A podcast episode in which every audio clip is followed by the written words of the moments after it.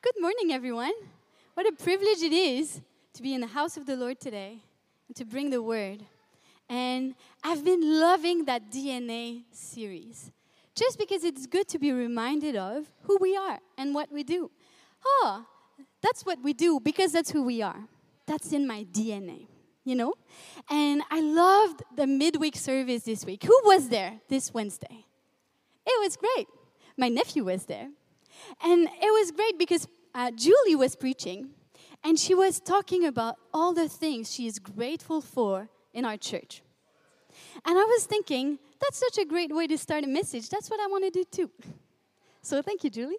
So this morning we're talking about the DNA and the DNA of the church, the DNA of a Christian, but also the DNA of freshwater.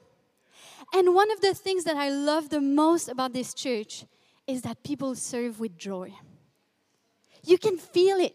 You just see the venue and you can tell that it's been built with people that are joyful. People that love life, people that love colors, you know? Just, just to think that they wanted to build this church in literally a tropical garden, celebrating life and celebrating creation, just shows that gladness of heart. And I wasn't there when, when, when it was built, but I know that the people who did, did it with a glad heart.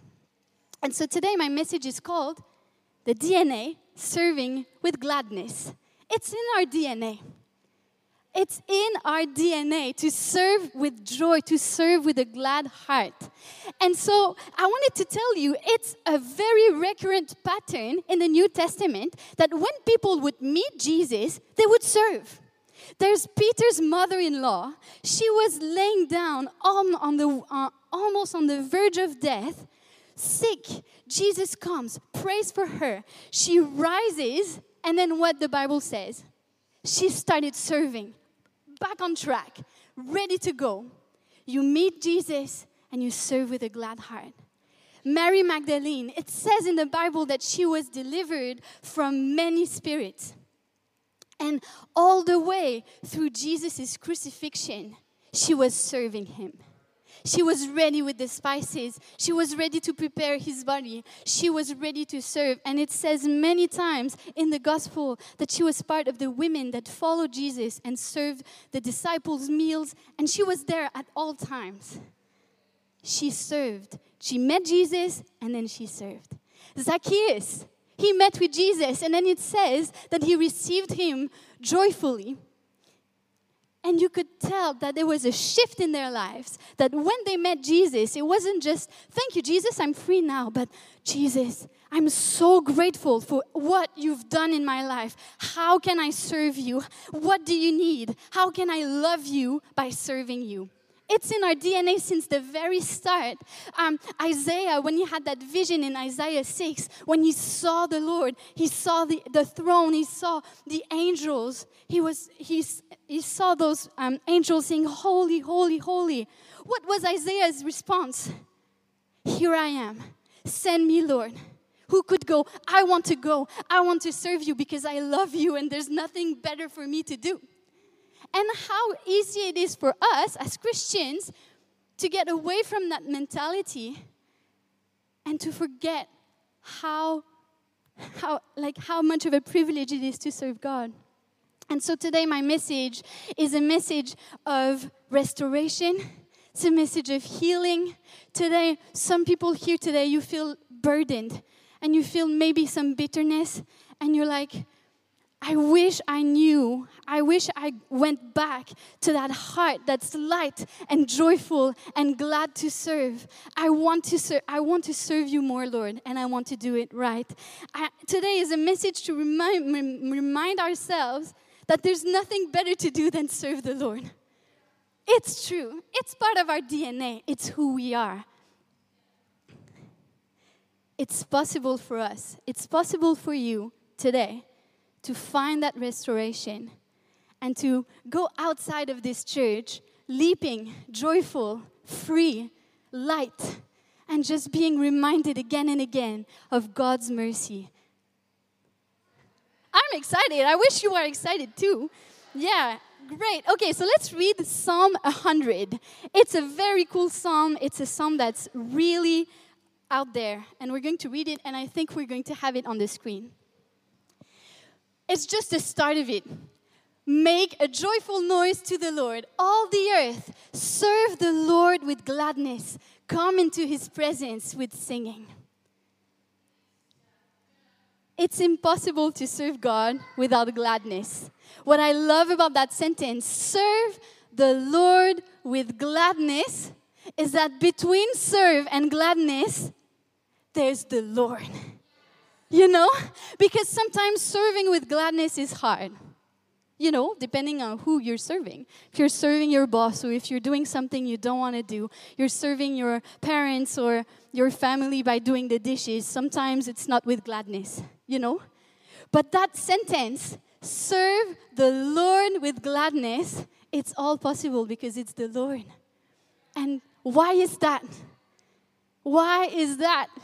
It's because when the Lord is involved, there's love. How easy it is to serve someone you love. Hey, could you do that for me? Yes, of course. I'm going to do that with a smile the whole time because I really want to please you because I love you. You know? Acts of service is a love language.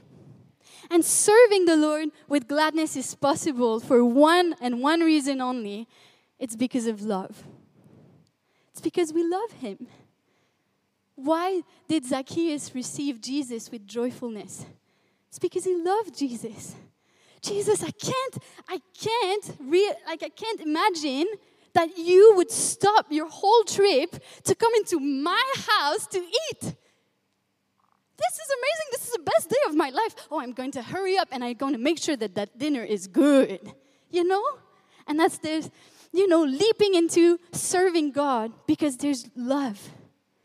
So much love.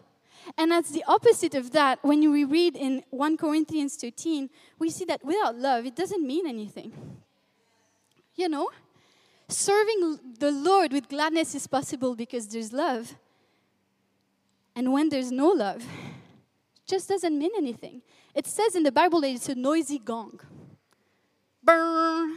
What was that for? Ah, uh, no one knows. Carry on doesn't have any purpose. Today is a message of purpose. Today, you could find that purpose that you're looking for, the meaning of your life to serve God. So good. In that, um, sometimes, yeah. In Matthew 11, Jesus is talking, and he's talking about a yoke. And a yoke is basically something that you put on two ox. Oxes? Thank you. For them to work. Can we read that scripture? Come to me, all who labor and are heavy laden, and I will give you rest. Take my yoke upon you and learn from me, for I am gentle and lowly in heart and you will find rest for your souls. For my yoke is easy and my burden is light. I was meditating on that scripture, thinking of today, thinking of serving, serving with gladness. And there's one thing that's really hard when it comes to serving. If you want to serve with gladness, it has to be kind of easy. The hardest it gets the more, you know, you're striving and you're like, oh, this is so uncomfortable, and, oh, you know? Talking really truly and honestly today. A yoke is a piece of wood that you would put on two oxes for them to work together. Hmm? If the two oxes want to go in different directions, it's going to be really painful for them because they're both of them are really strong. And they're like, no, I want to go there. No, I want to go there. And they're like, you know? But Jesus is inviting us into his yoke, which is basically Jesus putting his arm around you, being like, we're under the same yoke now, and we're going to go that way. How easy is that? It's hard when you're like, no, oh, I want to go that way. You know, because Jesus is stronger than us. no matter how much you're going to like try to go that way, it's going to feel really uncomfortable. And sometimes in our service, this is how we feel because we want to go that way. But maybe Jesus wants to go that way. Food for thoughts. So Jesus is putting his arms around us and he's like, let's go. I want to go that way. And if you stop resisting, if you put on my yoke, my arm around your shoulder, and follow me, it's going to be easy. We're still going to be working, but we're working together, going in the same direction. I'm making the decisions, you know, I'm, I'm putting the first step. You just have to follow me, you just have to be synchronized with me. Are you still working? Yes. But there's so many things that comes easy because you're under that yoke that's light. And one of the reasons why it's so light is because Jesus paid for all of it. he did. He paid the ultimate sacrifice. There's nothing else you can do to redeem yourself. It's just like, Jesus, I want to put on your yoke. I'm accepting your arm around me. Just lead me. And I want to walk with you. I want to serve with you. Serving the Lord with gladness. It's part of our DNA because it's it comes so naturally. That woman that was serving Jesus by washing her, his feet with incense and perfume and all of that. She wasn't counting the cost, she was serving him because of that expression of love, extravagant expression of love. And like our DNA is to do the same thing. It's to serve with joy. It's to serve with joy the same way the people who built this church did. And it's the most important and the, the, the most um, meaningful thing you could do with your life. We could do with our lives. There's um, Jesus is talking, and he's talking about the difference between a good shepherd and a mercenary or um, a hired hand. Do you remember that? If you don't know it, it's basically Jesus is talking about he is the good shepherd, and what defines a good shepherd is that he loves his sheep. The hired hand, let's read that scripture. It's in John 10. Let's all turn our Bibles. Turn into our Bibles. John 10 11.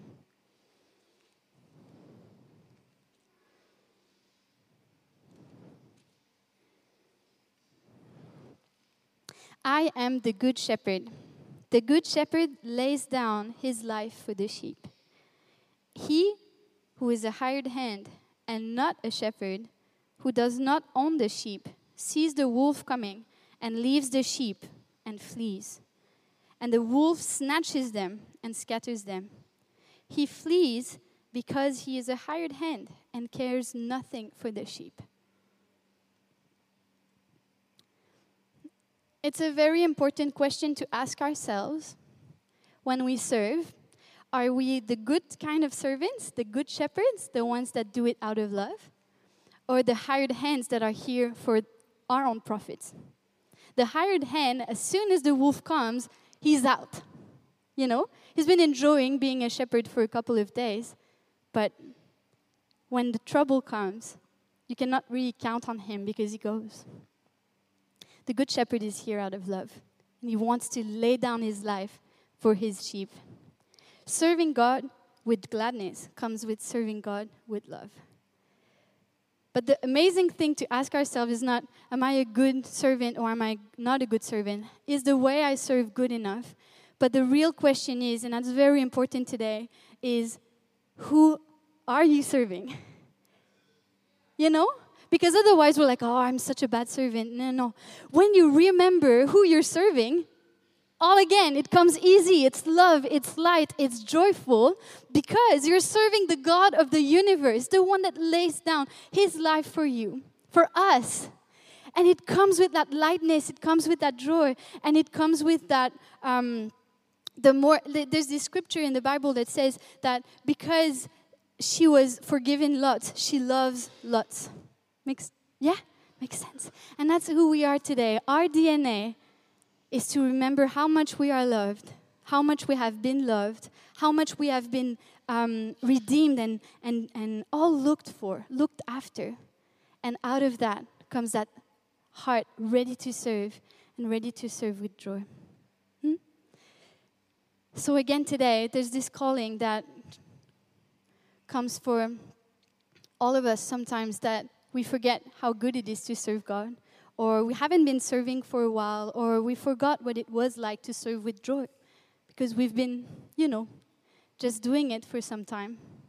And so today is really a call of coming, ne- coming close to God, coming close to Jesus, being like, Jesus, I want you to put your ha- arm around my shoulder. I want to work with you today. I love you so much. What do you need me to do? And I'll do it with a glad heart. There's healing today for people who feels bitterness and just exhaustion. And being like, no, come to me, all who are labored and heavy laden, and I will give you rest. And there's rest today in the presence of God. So let's pray. I thank you, Lord, because you loved us so much. What you did for us was incredible. And it's still hard for us to understand the depth of your love for us. I thank you because what you have in mind for us, what you have in store for us, is not hard because you are leading us. We want to leave that hard yoke behind and accept your yoke, the one that's light, the, ones that's, the one that's easy, the one that comes with your love and your covering and your direction for our lives. We want to accept this arm around our shoulders and work with you and for you. We accept again and again today, we accept your love and we accept your sacrifice. And we want to just say, Jesus, take, take that heavy, heavy burden. Put it on the, I put it at the feet of the cross this morning. And I want to be free today to be light and joyful and glad to serve such an amazing God. Amen.